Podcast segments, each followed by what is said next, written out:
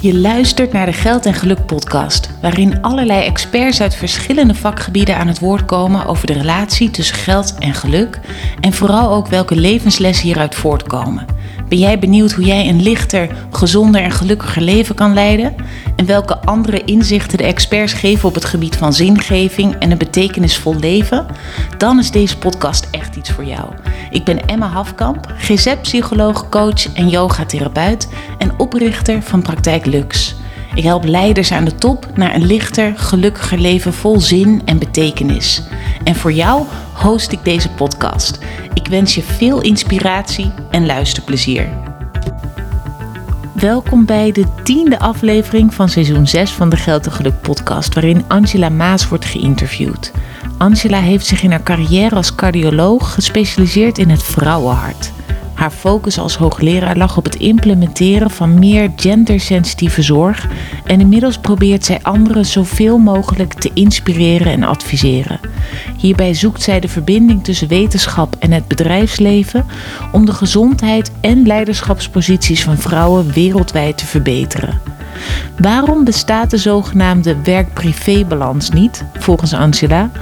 Welke eigenschappen hebben haar geholpen een succesvolle carrière op te bouwen en de verantwoordelijkheid te dragen voor haar uitdagende gezinssituatie? En welke levenslessen zijn voor haar eigen mentale en fysieke gezondheid het belangrijkst geweest?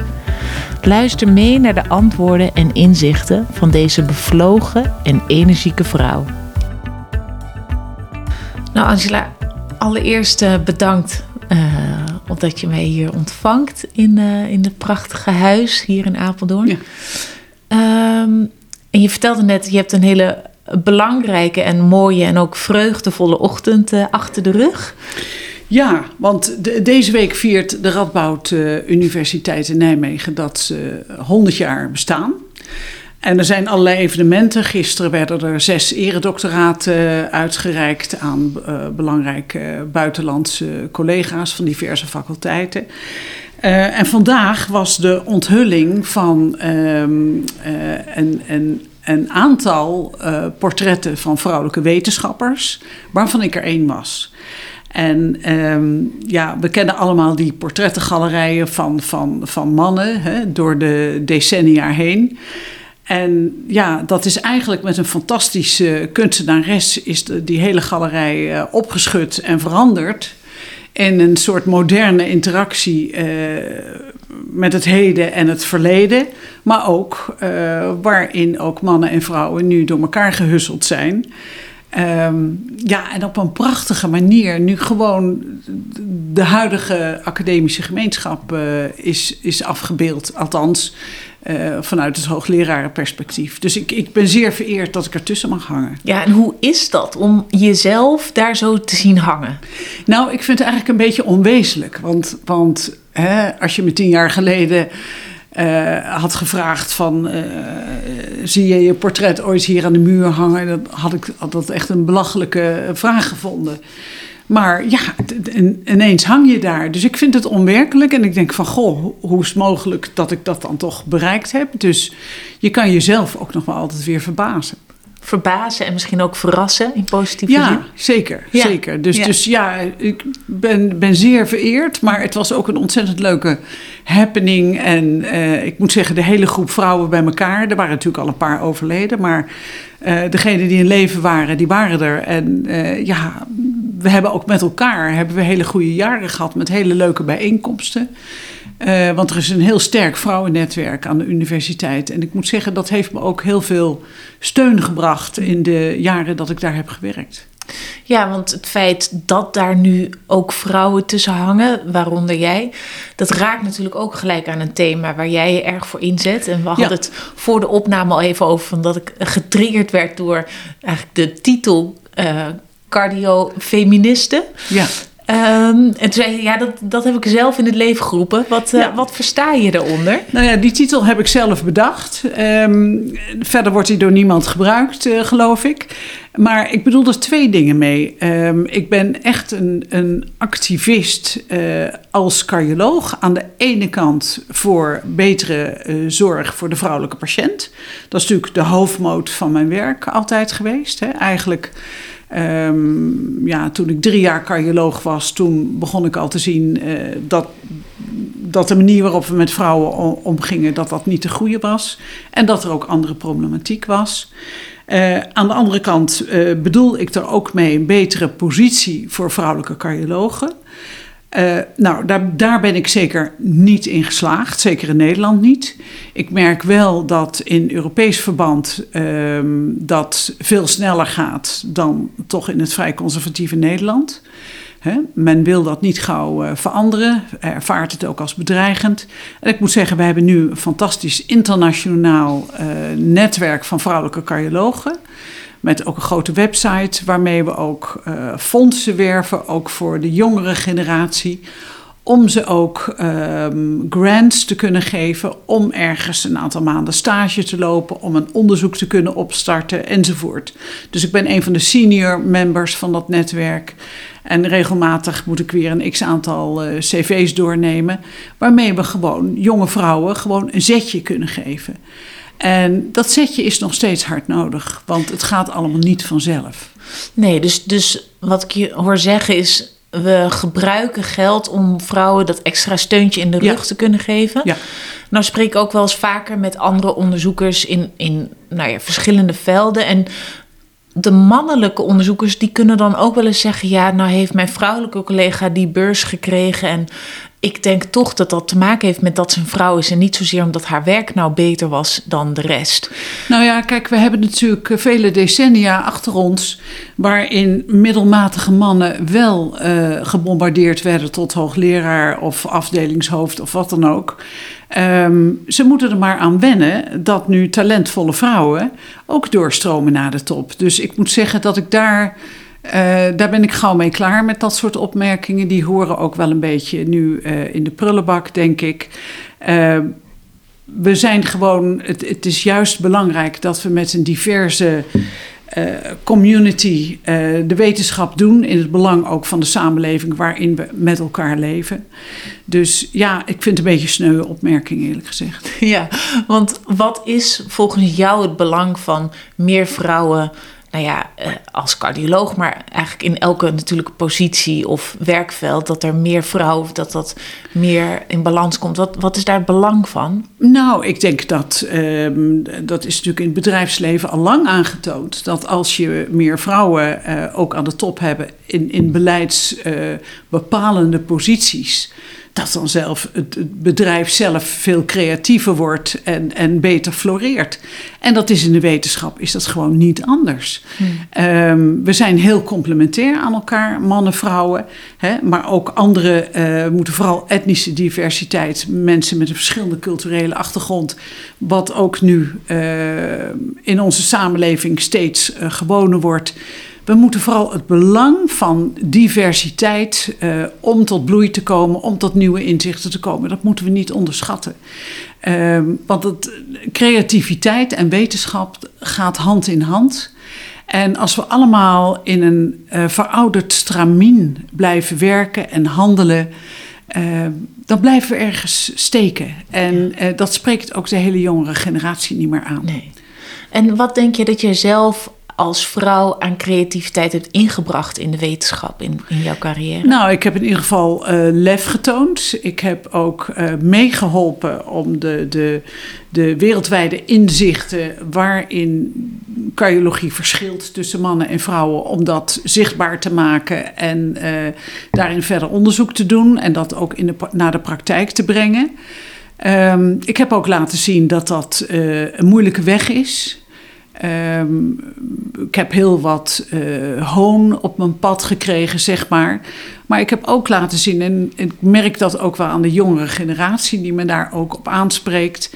Dat als je gewoon lef en moed hebt en niet snel uh, uh, het erbij laat zitten, dat je dan ook dingen voor elkaar krijgt. Dus. Hmm op karakter heb ik ook al veel bereikt. Maar ja, er is natuurlijk enorm veel voortschrijdend inzicht. En uh, daar moeten we in de praktijk iets mee. Want hè, we moeten echt die zorg voor vrouwen verbeteren. Want de hele geneeskunde is nog steeds geënt op het model van de mannelijke patiënt. Ja, dus want wat ik jou ook vaker heb horen vertellen, is dat er echt een wezenlijk verschil is tussen het vrouwenhart en het mannenhart. En ook ehm, nou ja, wat voor problematiek daarbij kan eh, komen kijken. Wat is, dat de symptomen erg kunnen verschillen, dat alarmsignalen daardoor ook verschillen. Ja. Ehm, wat is het. Ehm, wat is. Ja, waar, waar ben je tegen aangelopen met dat je dat ontdekte, maar dat er dan toch, want je zegt, nou, het was niet makkelijk, het had ook lef en moed nodig om dat naar de voorgrond te brengen, om dat hoorbaar te maken. Waar liep je tegenaan? Wat, wat waren de nou, weerwoorden? Toch, de cardiologie is toch nog steeds een behoorlijke macho-cultuur. de mannelijke patiënt is de norm. Uh, er zijn heel veel cardiologen die hebben uh, zelfs in de jaren tachtig ehm, het vak geleerd en voeren het nog steeds uit zoals het ons toen werd geleerd. Maar je moet je realiseren als je dokter wordt dat uh, er continu veranderingen zijn in de geneeskunde. En als je niet bereid bent om daarin mee te gaan, om de nieuwste inzicht ook met je mee te nemen naar de spreekkamer, dan doe je gewoon je werk niet goed. En um, de afgelopen 30 jaar, want ik, ik, nou, ruim 30 jaar hou ik me met dit uh, thema bezig, zijn er zoveel nieuwe inzichten gekomen in de manier waarop onze bloedvaten verouderen. Waarin uh, de verschillende typen hartinfarct, waarin mannen en vrouwen uh, verschillende accenten hebben. Ook in de risicofactoren hè, voor hart- en vaatziekten. De, hè, we hebben de gewone risicofactoren, hoge bloeddruk, uh, hoog cholesterol. Maar we hebben ook vrouw-specifieke risicofactoren. Die te maken hebben met migraine vanaf je puberteit, met een hoge bloeddruk in de zwangerschap, met een vroege natuurlijke overgang voordat je 40 bent. Dat zijn allemaal factoren die bijdragen aan het feit of je een hoog of laag uh, risicovrouw bent. En dat zijn gewoon inzichten die gewoon nu ja, zwart op wit staan in heel veel publicaties. En die gewoon iedereen moet toepassen. Ja. En waar ik tegenaan gelopen ben, is vooral gewoon een weerstand van we hebben het nooit zo gedaan. En als ik eh, was blijven werken zoals ik het zelf ooit in de jaren tachtig had geleerd, dan had ik ongelooflijk veel vrouwelijke patiënten tekort gedaan. Dus ehm, ja, ik, ik denk dat degene die nog weerstand laten zien, dat die gewoon echt is bij zichzelf te raden moeten gaan. Want ze doen hun werk niet goed. Ja, want hoe vind je dan dat nu de status is van de, nou ja, zoals we dat noemen, de gendersensitieve zorg? Ja, die loopt nog sterk achter op de inzichten die er zijn. En dat is op meerdere terreinen wel zo. Ik zit in diverse commissies waarin onderzoeksvoorstellen worden beoordeeld, hè, waarbij financiën worden gegeven voor onderzoek. En uh, je merkt dat er altijd een probleem is, uh, ze noemen dat een implementatieprobleem, om het voortschrijdende inzicht zichtbaar te laten maken in de dagelijkse praktijk. Die vertaalslag naar hoe we iets doen, dat blijkt een lastige te zijn. En dat geldt zeker voor cardiologie voor vrouwen, maar dat geldt ook voor andere onderzoeksterreinen. En dat heeft toch te maken dat uh, misschien in hun, hun gewoonte dokters eigenlijk vrij uh, conservatief zijn en neigen om maar te blijven hangen naar dat wat ze ooit geleerd hebben, want dat voelt voor hun veilig. He, want je staat natuurlijk als dokter ook wel steeds meer uh, onder vuur. He, je mag geen fouten maken.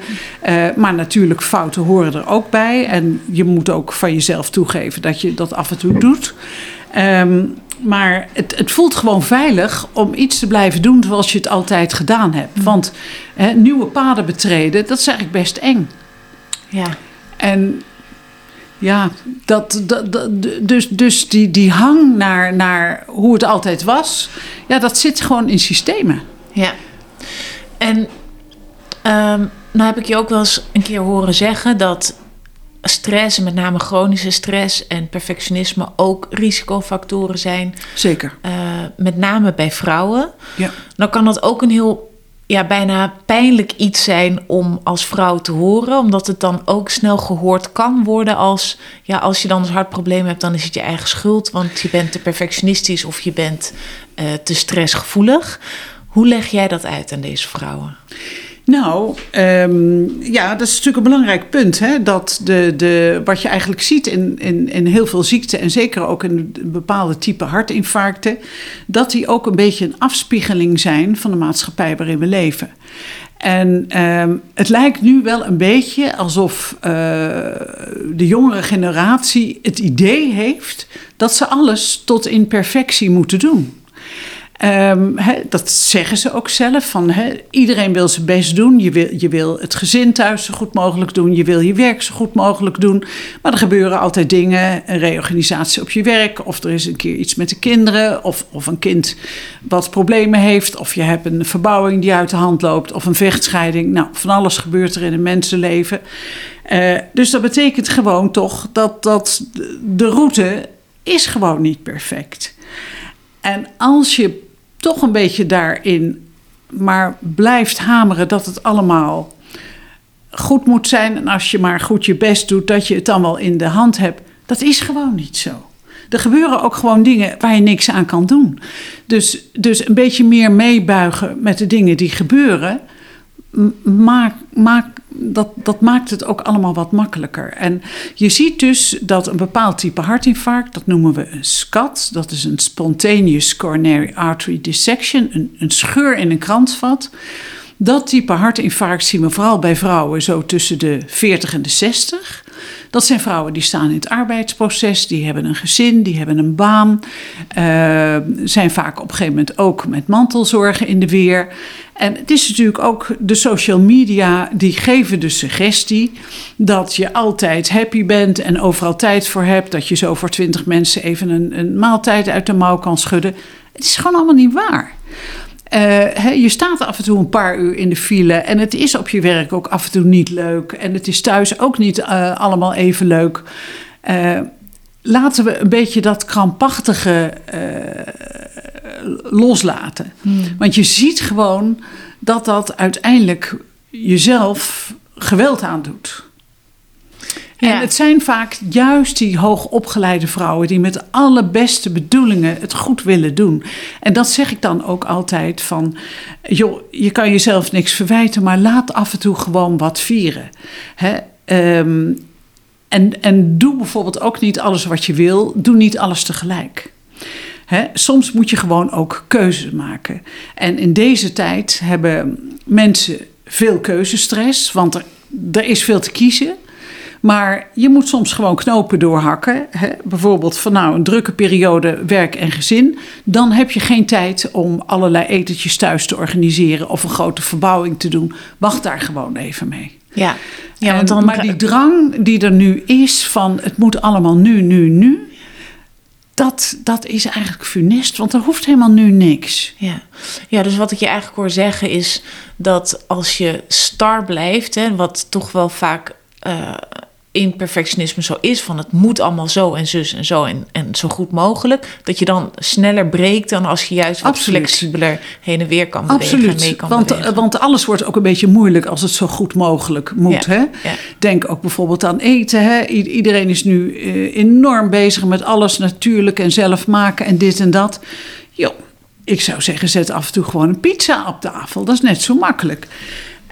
Weet je, Ja. maak het leven niet moeilijker dan het gewoon is. Ja, ja en, en in het begin hadden we het er even over, of in ieder geval voordat ik de opname startte, van jij gelooft niet in het woord werk-privé-balans. Nee, ik En ben, daar ben er allergisch voor. Ja, ik, ik ben er helemaal allergisch voor. Want eigenlijk, hè, het doet mij altijd denken aan een evenwichtsbalk. En om op een evenwichtsbalk overeind te blijven, dat is een heel ongemakkelijk evenwicht. Ehm, je raakt snel uit balans eigenlijk juist door die krampachtigheid om niet uit balans te willen raken. Ehm, soms is het gewoon zo dat het evenwicht even moet do- doorslaan naar je werk, omdat daar op dat moment dingen zijn die gedaan moeten worden. En dan moet je thuis een beetje de boel de boel laten en daar wat makkelijker zijn. Op een andere periode moet je misschien wat meer inzoomen op thuis en loopt het op het werk wel zoals het loopt. Dus kijk een beetje waar het accent moet liggen en focus dan daarop in plaats van krampachtig op die evenwichtsbalk maar te willen blijven staan. Ja, Ik vind het heel ongemakkelijk. Hoe heb jij dat gedaan? Wanneer wi- wist jij, oh nu is het goed of oké om juist het accent op mijn werk te leggen en wanneer juist meer op thuis? Nou, dat is eigenlijk een beetje gekomen in de lagere schoolperiode van mijn kinderen. Ik heb twee zoons. Eén heeft het gewone onderwijs gedaan, ander heeft autisme, heeft speciaal onderwijs gedaan. Daar liep altijd alles op rolletjes. Want hè, twee leerkrachten, tien leerlingen, dat zou je ieder kind wel willen toewensen. Maar goed, op de gewone basisschool, daar stonden natuurlijk altijd ook veel ouders op het schoolplein die me vaak ook uh, belaagde om te vragen van uh, of ik niet veel miste en wanneer ik nou eens tussen de middag overbleef en allemaal van dat soort vragen.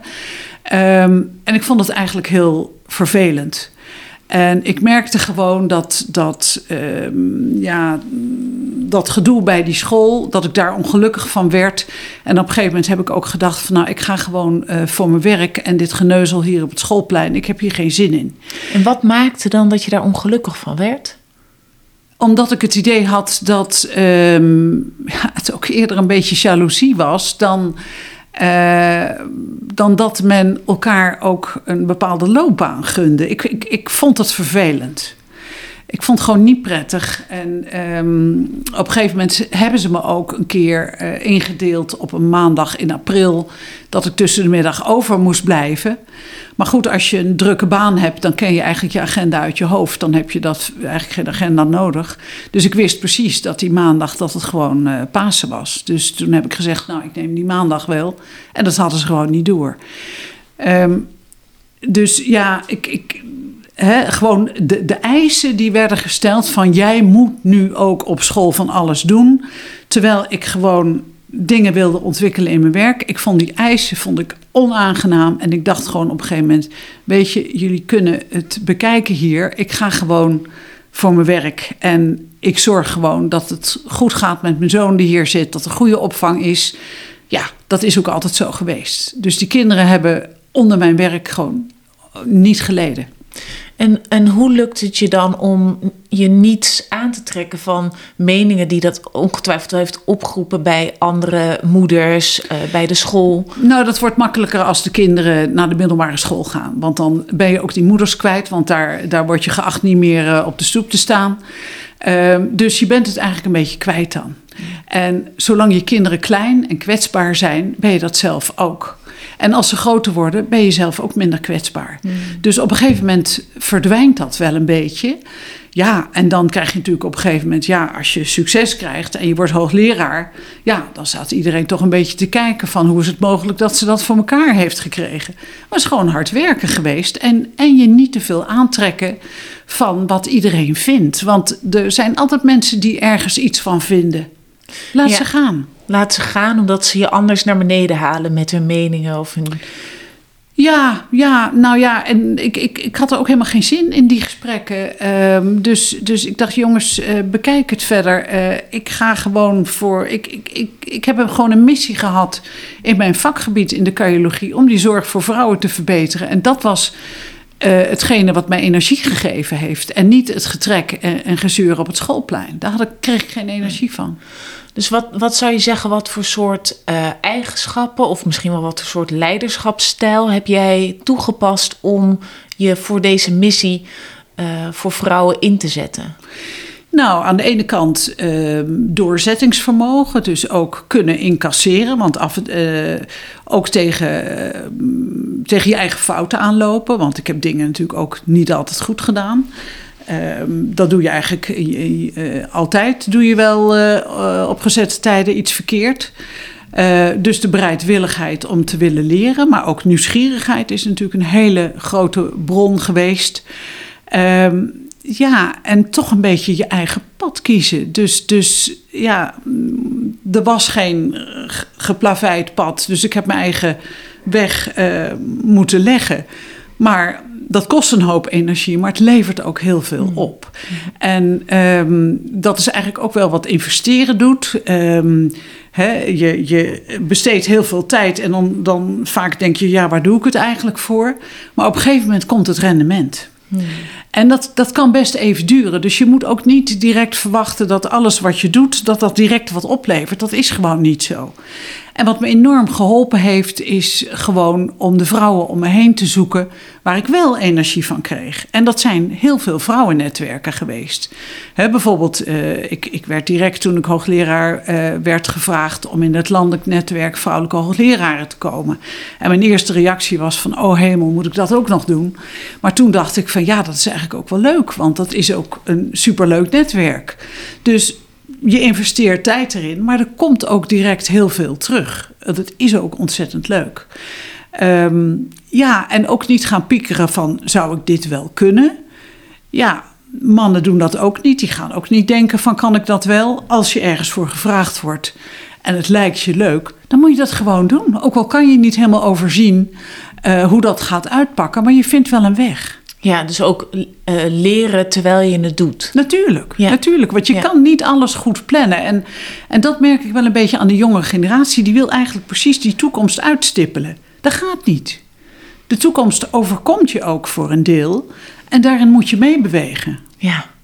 Ja, en wat ik je ook hoor zeggen is dat het dus heel erg helpend is geweest om niet alles in je eentje te doen, maar juist ook je te verbinden en netwerken Zeker. te gebruiken. Ja. Want wat haalde je daar dan uit wat jou heeft geholpen? Nou, toch een beetje ervaringen delen. Dus je staat niet alleen. Ook al heb je dat gevoel wel eens dat het zo is, maar het is gewoon helemaal niet zo. Um, anderen vertellen vaak ook over de dingen die, die ze niet goed hebben gedaan. En daar kan jij dan ook vast wat van leren. En verder heb ik ook veel geleerd van, uh, van andere vrouwen. Hoe belangrijk het is om de gunfactor uh, snel te ontwikkelen. Dus het gunnen van iets aan een ander. Ik heb bijvoorbeeld nooit zoveel drukte gemaakt over de positie in een wetenschappelijk artikel. Nou, ik, daar aan de academie worden daar enorm veel ruzies over gemaakt wie waar staat. En eigenlijk toen ik eenmaal benoemd was, dacht ik van nou ja, ik ga daar niet een halszaak van maken of ik nou hierbij laatste auteur ben of één na laatste auteur of ergens in het midden sta. Uh, er zijn natuurlijk wel dingen die echt jouw werk zijn, dan mag je het opeisen. Maar er gebeuren ook heel veel achterhoedegevechten waarvan je denkt van ja, waarom zit jij je hier druk over te maken? Je hebt er eigenlijk nul bijdrage aan geleverd. Dus weet je, er wordt ook heel veel energie verspild aan zinloze uh, debatten en ruzies en oneenigheden. En ik heb me daar ook al snel uh, uit teruggetrokken. Ja. Dat ik dacht van jongens, ga je daar maar lekker druk over maken, maar ik doe niet mee. Nee, choose your battles. Dus eigenlijk ook ja. heel bewust omgaan met, met je energie. Ja. Ja, ja, ja ik, ik, blijkbaar heb ik het zo gedaan. Ik, ik, ben, ik ben daar nooit zo bewust mee bezig. Maar ik weet gewoon op een gegeven moment denk ik van... oh, daar, daar begin ik niet aan. Ja. Dus dan, dan ben ik er ook klaar mee. Ja, en, en je noemde even van, nou, uh, een van mijn uh, zoons heeft autisme. Ja. Um, dat lijkt me ook soms best lastig, hè? want dat is iets wat hij natuurlijk zijn leven lang met zich meedraagt, maar wat jij als moeder ook je leven lang met je meedraagt. Hoe um, heeft dat ook je keuze soms beïnvloed? En, en um, als bijvoorbeeld werk toch belangrijk was, maar dat je voelde: ik moet nu het accent op mijn gezin leggen, hoe deed je dat dan? Um, nou, ik ben zelf ook opgegroeid uh, in een gezin met een autistische zus. Dus de diagnose van mijn zoon die was er snel voordat hij drie jaar was. Dus ik herkende heel erg uh, patronen die ik thuis vroeger bij mijn jongere zusje ook gezien had. Er zijn zeker verschillen tussen uh, jongens en meisjes met autisme, maar er zijn ook veel overeenkomsten. Dus um, de diagnose was er snel en toen ben ik ook, uh, ook met hulp van een logopediste snel tot actie overgegaan. Zij zei van ja, deze jongen moet naar het speciaal onderwijs. En eerst denk je wat, moet mijn kind naar een lomschool? Hè? Dat is je eerste reactie. Maar dan denk je van ja, misschien is het toch beter. Dus ook daarin moet je dan meebewegen. En het is natuurlijk toch... Uh, ja, leren leven ook met een teleurstelling. Want ja, je weet natuurlijk dat het niet overgaat. Autisme gaat niet over. En in iedere levensfase komen er nieuwe problemen. En ik moet zeggen, eigenlijk, zolang het, het, het onderwijs er was, hij is ook naar het speciaal VMBO geweest. Nou, heel veel ouders hebben moeite met het VMBO. Nou, ik zou zeggen, ga eens kijken op het speciaal VMBO dan uh, lijkt het op een ouderavond alsof je net in een film van Ma Vlodder bent uh, beland. Maar goed, daar hoor je ook bij, want je hebt ook een kind op die school. Dus wennen maar aan. En ja, dan, dan komt natuurlijk de levensfase zo tegen de twintig en ouder. Uh, waarin het toch heel sneu is dat ze niet helemaal goed kunnen aanhaken met de, ja, de vragen in de maatschappij. Dus dat, dat vind ik eigenlijk veel lastiger. Dus als kind ja, was het dwarsgedrag. En ik, ik, ik heb ook zeker mijn werk gebruikt om daar gewoon af en toe juist niet mee bezig te zijn. Dus, dus eh, mijn werk was in zekere zin ook een vlucht om me daar even niet mee bezig te hoeven houden. Maar ik denk ook dat ik door mijn werk weer energie heb kunnen opladen om daardoor eh, om daarmee ook weer thuis er wel tegen te kunnen. Want ik denk als je 24 uur jaar in jaar uit met zo'n kind bezig bent, dan word je echt helemaal knettergek. Hmm. Dus ik, eh, dat heb ik ook wel aan mijn moeder gezien, dat ik al snel wist van nou, dat ga ik zo niet doen. Hmm. Heeft ook wel een beetje tussen mij en mijn moeder spanning uh, gegeven. Uh, want ja, mijn moeder had in het begin nogal commentaar op zoals ik het deed. Um, en daar hebben we flinke botsingen over gehad. Maar uiteindelijk uh, is dat ook wel goed gekomen. Dus gelukkig is mijn moeder oud geworden. En hebben we dat ook um, ja, kunnen, kunnen samen verwerken, zeg maar. Ja, wat, wat mooi dat daar toch dan ruimte voor is gekomen. En, en dat ja. het ja. tot een... Ja. Uh, ja, en dan moet je ook niet altijd oude koeien uit de sloot halen. Dan moet je op een gegeven moment ook de strijdbijl een beetje begraven. Mm -hmm. uh, ja, want daar is het leven te kort voor. Ja. Maar dat lukt natuurlijk alleen als je dat wel allebei doet. Ja, maar op een gegeven moment ga je dat allebei ook realiseren. en zo heb ik ook een paar oude studievriendinnen. Die ken ik inmiddels al uh, bijna 50 jaar. En daar hebben we natuurlijk ook uh, in de loop der tijd... hebben we daar flinke... Um, ja, wel eens uh, flinke ruzies mee gehad. Maar ja, we zijn nu eigenlijk heel kostbaar bezig met onze vriendschap. Want die begint echt wel uniek te worden als je elkaar zo lang kent. Dus uh, we gaan geen oude koeien meer uit de sloot halen. We genieten gewoon van de dingen die we samen kunnen doen. Ja, en dat is ook voortschrijdend inzicht bij jezelf.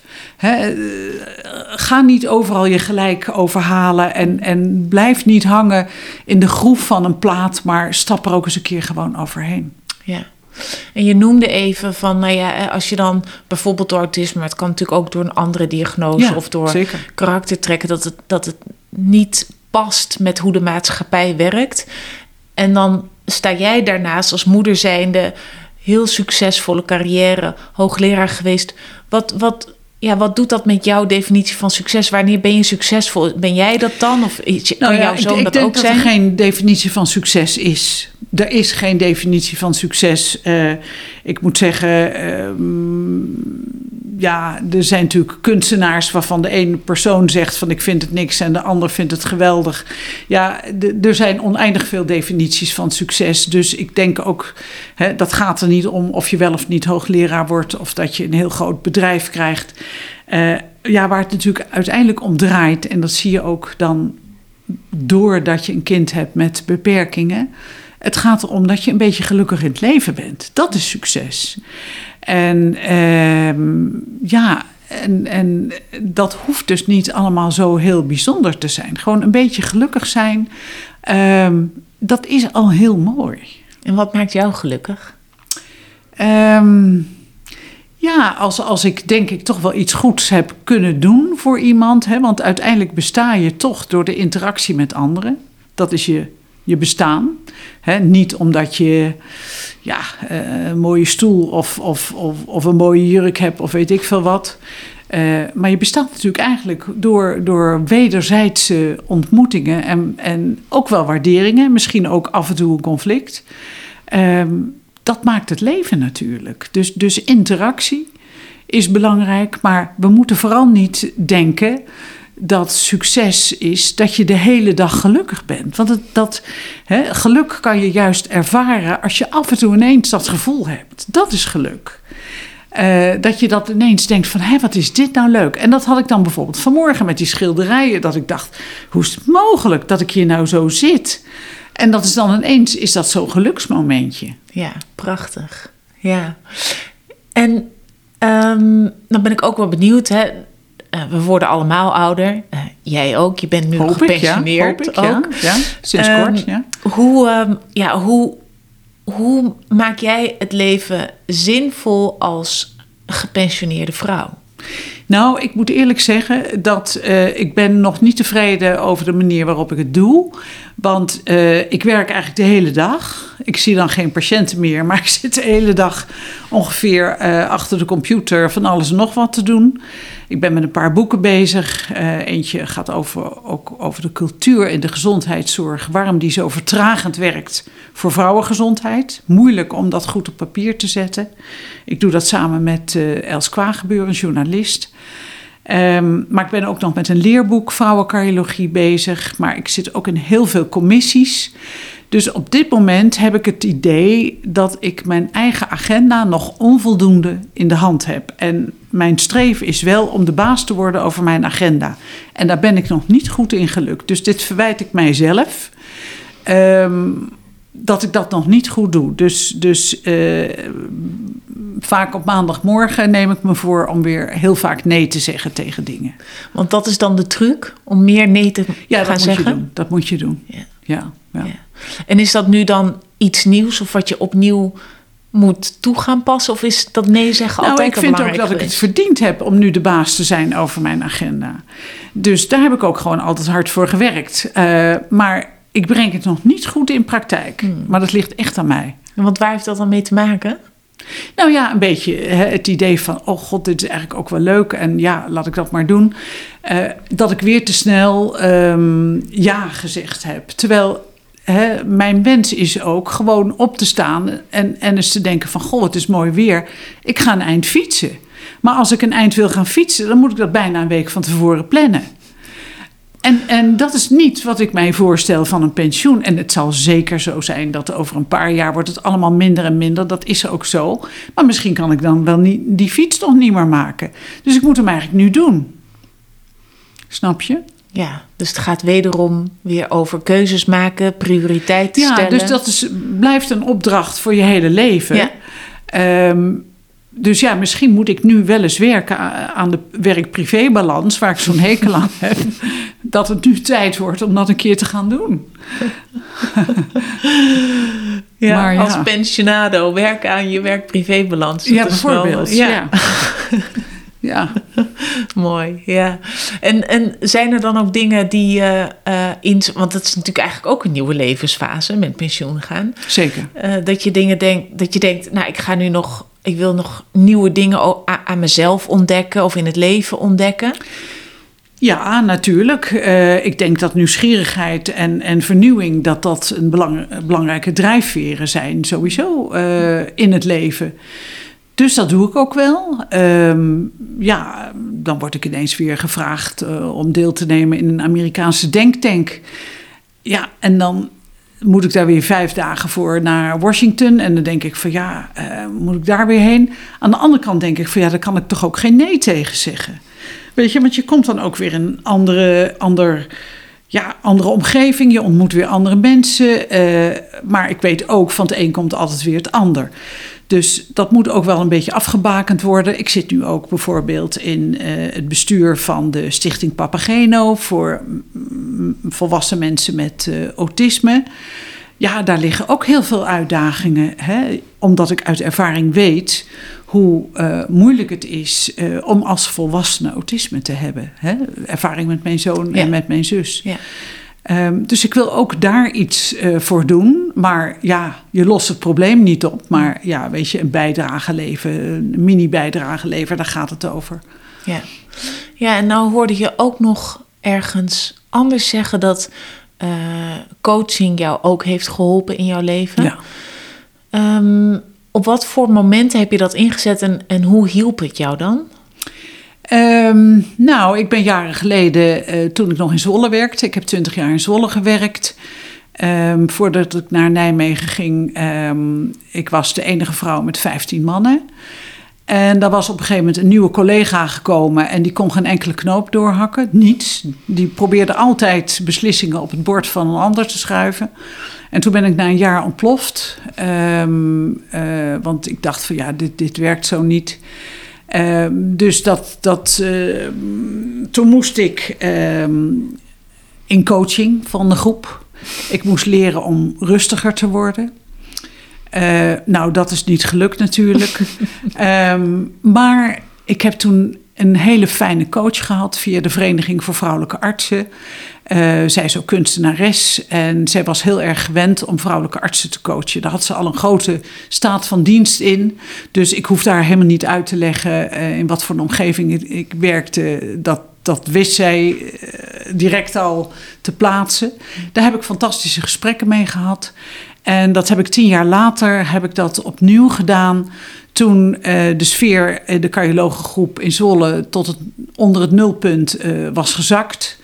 En uh, iedereen bezig was om door het ijs te zakken. Toen zei iemand tegen mij van... Uh, jij moet een goede coach hebben en vind je het goed dat ik iemand voor je ga zoeken? En dat heeft die persoon gedaan. Die heeft me vijf weken later gebeld en die zei... ik heb iemand voor je gevonden.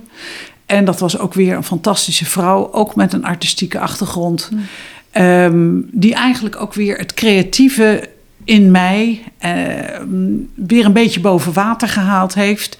En wat je op een gegeven moment krijgt, als je toch maar hard en hard blijft werken, dan komt er een harde schil om je ziel. Dan komt er een soort, ik had denk ik wel in die periode een soort panzer om mijn ziel. Mijn ziel. Dus dat moest er helemaal afgebikt worden. En dat hebben we samen gedaan. Het heeft anderhalf jaar geduurd. Um, ik was ook flink wat uh, armer na die tijd. Maar uh, het is zo de moeite waard geworden. Want je, je gaat natuurlijk toch een beetje jezelf inkapselen. Uh, om maar je hoofd boven water te houden. Dus je kan jezelf ook geweld aandoen. En je eigen ziel kwijtraken mm. als je daarin te veel verhardt. En, en het was een goed signaal dat ik daaraan moest gaan werken. Mm. Want, ja. want wat leverde het je op toen dat panzer weer afgebroken was? Nou, ik wist, eh, toen, toen was het duidelijk dat ik gewoon uh, weg moest. Dat ik uh, alleen maar ongelukkig zou worden als ik in die groep zou blijven. De vacature in, um, in het Radboud was er nog niet. Ik wist wel dat daar iets aan de horizon uh, zou komen. Um, dus, maar ik had al besloten, voordat die vacature kwam... jongens, ik ga hier weg. En dat heb ik ook gezegd. Uh, en zo is het gelopen. En gelukkig kwam die vacature in uh, Nijmegen en ben ik dat geworden. Hmm. Ja, dus zeg je, nou, ik kon meer voelen wat belangrijk voor ja. mij was. En daardoor ging ik andere keuzes maken. Ja, je moet oppassen dat als je in een moeilijke werkomgeving. Um, al door maar probeert je hoofd boven water te houden dat je uiteindelijk gewoon je eigen kern uh, kwijtraakt. En dat, dat, was bij mij zeker wel een beetje het geval. Mm. En ik denk ook wel eens een beetje, hè, want ik, ik ben zo helemaal in die, die cardiologie voor vrouwen gegaan. Want ja, er was niemand die daar zin in had. En die mannen al helemaal niet. Al die zeurende vrouwen op het spreekuur, laat zij dat maar doen dat voor mij achteraf ook de keuze voor die vrouwen. Ik was er natuurlijk in de eerste plaats in geïnteresseerd. Maar het was voor mij ook veilig terrein omdat ik daar niemand in de weg liep. Um, dus ik, ik kon me daar binnen, binnen dat kader kon ik mij vrij ontwikkelen. Dus het is ook wel een beetje de toxische cultuur die er was, heeft mij ook die hoek ingedreven. En dat is uiteindelijk toch, heeft zich dat voor mij goed ontwikkeld. Maar je moet ontzettend oppassen dat je daarin ook niet vereenzaamt. Want je komt ook een beetje op een eilandje terecht. Um, ja, en dat kan ik nu terugkijkend, kan ik dat heel makkelijk zien. Uh, als je midden op dat eilandje staat, dan zie je dat nog niet. Um, maar dat, dat heb ik wel, ook samen met die coach, heb ik dat mooi kunnen, kunnen ontrafelen, zeg maar. Ja, wat mooi. Is er tot slot nog een levensles of een advies of iets wat je zou willen meegeven aan de luisteraar? Nou, misschien toch wel uh, het idee van doe jezelf geen geweld aan. En ik heb denk ik op meerdere momenten in mijn loopbaan heb ik dat wel gedaan. Um, een voorbeeld is bijvoorbeeld uh, bij mijn eerste zwangerschap heb ik gewerkt tot uh, eh, 38 weken, tot één week voor de bevalling. Met drie loodschorten voor hartkatheterisaties gedaan, want ik wilde niet onderdoen voor de mannen. Um, ja, dat moet je gewoon niet doen niet goed voor jezelf, niet goed voor de patiënten. Ik heb uh, op enig moment heb ik ook mijn uh, schouder gebroken en die is niet uh, goed in eerste instantie genezen. En toen heb ik gewoon één arm een half jaar niet kunnen gebruiken. Dat je denkt dat je met één arm wel kan autorijden, spreekuur kan doen en nachtdiensten kan draaien, want dat gaat niet. Eh, maar ik heb het wel gedaan. Vaak huilend, midden in de nacht. Eh, dat ik, als ik eruit moet, dat ik dacht, oh wat heb ik een pijn. En toen ben ik na een half jaar opnieuw geopereerd. Want ik dacht eerst van nou, ik zal wel hysterisch geworden zijn of zo. Dat mijn arm niet wil meewerken. Maar het lag niet aan mij, het lag toch wel aan die arm. Toen ben ik opnieuw geopereerd. En ik herinner me nog dat de zuster na de operatie tegen mij zei: Waarom gebruikt u de morfinepomp niet? Dat ik zei: van ja, maar ik ben nu van mijn pijn af. Dus ik had eigenlijk een half jaar die pomp achteraf nodig gehad. Maar na de tweede operatie was de pijn weg. En ik denk nu ook wel terug van waarom heb ik dat zo lang laten duren? Waarom heb ik ook weer de schuld bij mezelf gezocht dat het wel aan mij lag? Terwijl er gewoon iets niet in orde was. En dat zie ik ook aan vrouwelijke patiënten. Die zijn heel lang bezig om de schuld van een probleem bij zichzelf te zoeken. Terwijl er gewoon een aanwijsbaar probleem is. Dus vrouwen, doe jezelf geen geweld aan. Niet thuis, niet op je werk, maar ook niet als je gezondheidsklachten hebt. Dankjewel. Jij bedankt. Ik hoop dat je genoten hebt van de aflevering en dat je geïnspireerd bent geraakt. Wil je geen enkele aflevering missen? Abonneer je dan op de Geld en Geluk podcast door op de knop volgen of abonneer te klikken. Ook zou ik het ontzettend waarderen als je een review achter wil laten in de app waarmee je deze aflevering hebt geluisterd. En heb jij nu het gevoel dat je ook op zoek wilt gaan naar hoe jij een lichter, gelukkiger en meer betekenisvol leven kan gaan leiden? Bekijk dan mijn aanbod op de website www.praktijk-lux.nl of connect met mij op LinkedIn of Instagram. Ik kijk er naar uit om je te ontmoeten.